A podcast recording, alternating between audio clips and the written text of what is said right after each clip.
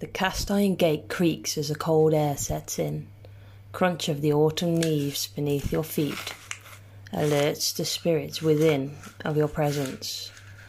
The mist of your breath sounds heavy and disturbs the silence. With no turning back, you begin your walk into the woods, stride by stride. The smell of the wet wood falls heavily upon your chest, bringing a sense of feeling of being accompanied. But by who? The starlit sky guides you to the left of the woods off the beaten track, where old man Charlton used to drag his wooden leg through the woods, creating a trail wherever he went. Unbeknown to him, he was being watched on this late Friday night, the day before Halloween, by Edward II, King of the estate.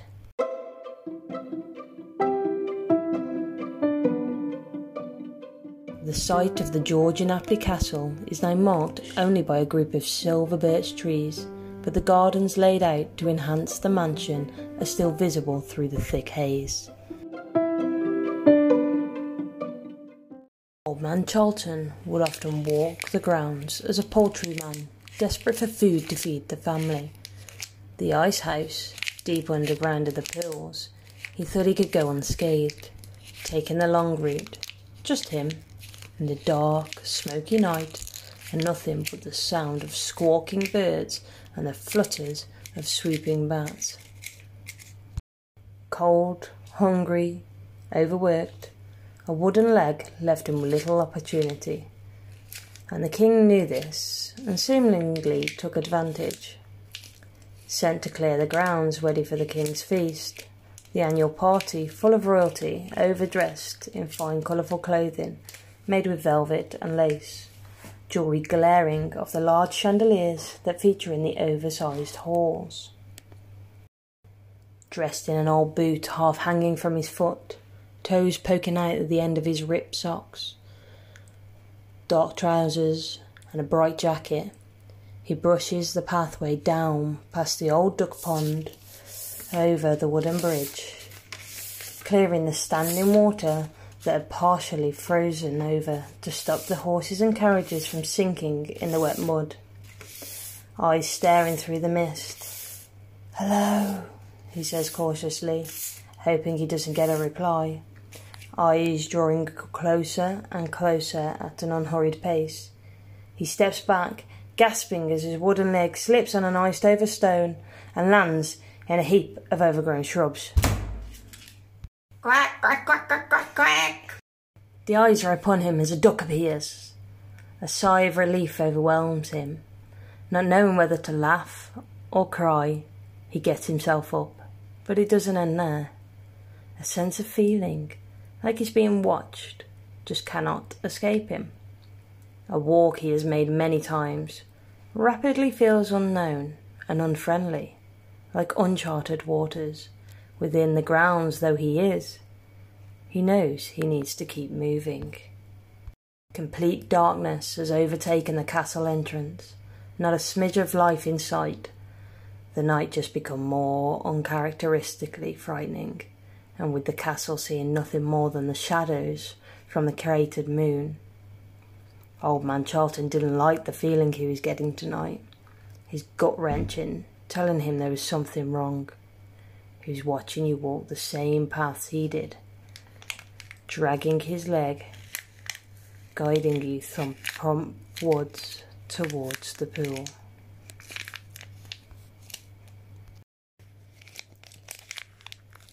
A rumble quickly grew to an earth shaking blast of thunder. He shot his nimble hands into the air as lightning attacks the old silver birch tree. Plummeting to the ground, the fire strikes. Timid old Charlton darts for the tree line, around the pools as an escape, as a fire engulfs parts of the woods. Afraid for his life, the fear and tremors start kicking in. With no time to think or dwell, he must find the outhouse. It's his only saving grace.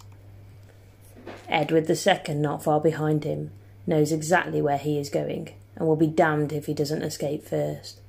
Knowing that old man Charlton can't move quickly, Dragging his old, battered wooden leg, he takes a different route to the ice house. The ice house is full of food and would see them last this torturous time out and hopefully survive to tell the story. Edward II approached the pools on his right and followed the water's edge round past the tip, looking back towards the estate. The entry to the ice house was hidden under some disturbed rubble. Being the narrow minded, superficial, arrogant man he was, he was sure to beat Old Man Charlton to the underground fortress and begin to close the entry port behind him with small boulders and rocks nearby. Edward II, although had much money and lived an extravagant lifestyle, was always envious of Old Man Charlton and the family and community around him that loved him. He had no money. He worked long hours all year round, but he had love to give and to receive, something Edward II had none of. His so called friends loved his money and his parties, women loved the lifestyle he could give them, but no one loved him for him, and he turned very sour. Chundering away as he blocked up the entrance, he did not realize, sat behind him, protected. Old Man Charlton had beat him to the spot. Staring him down, realizing Edward II had been following him and left him out there alone, or so he thought. Charlton was angered, raging, emotion overtaking his body, hands shaking, sweat dripping. He could not believe what Edward had done to him.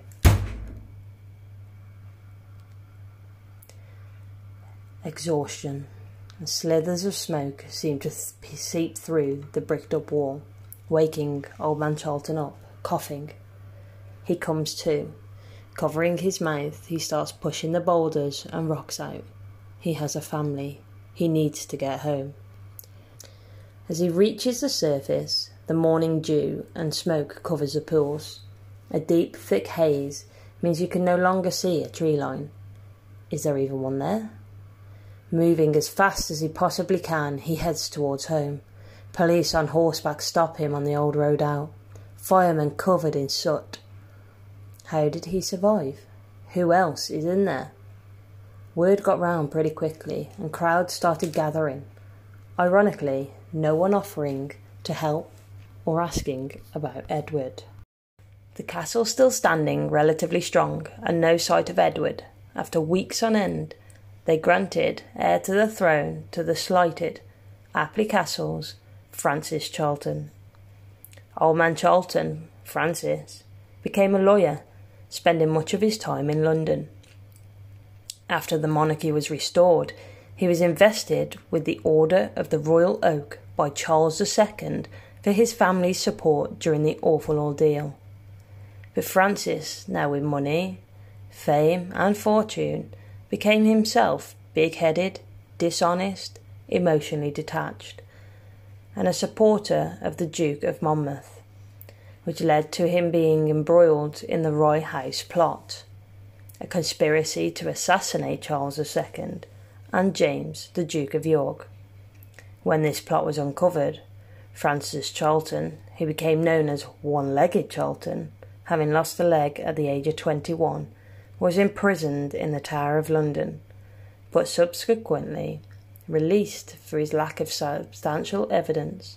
Some of the other conspirators were less fortunate and had been executed. He retired to his estate at Apley, but very much alone, or once again, so he thought.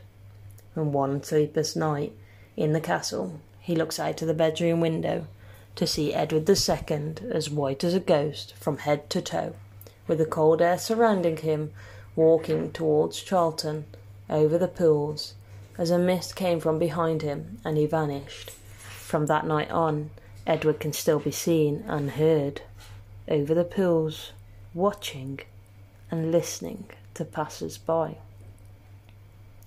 Francis Charlton was buried within the ice house, but the entrance has never since been found.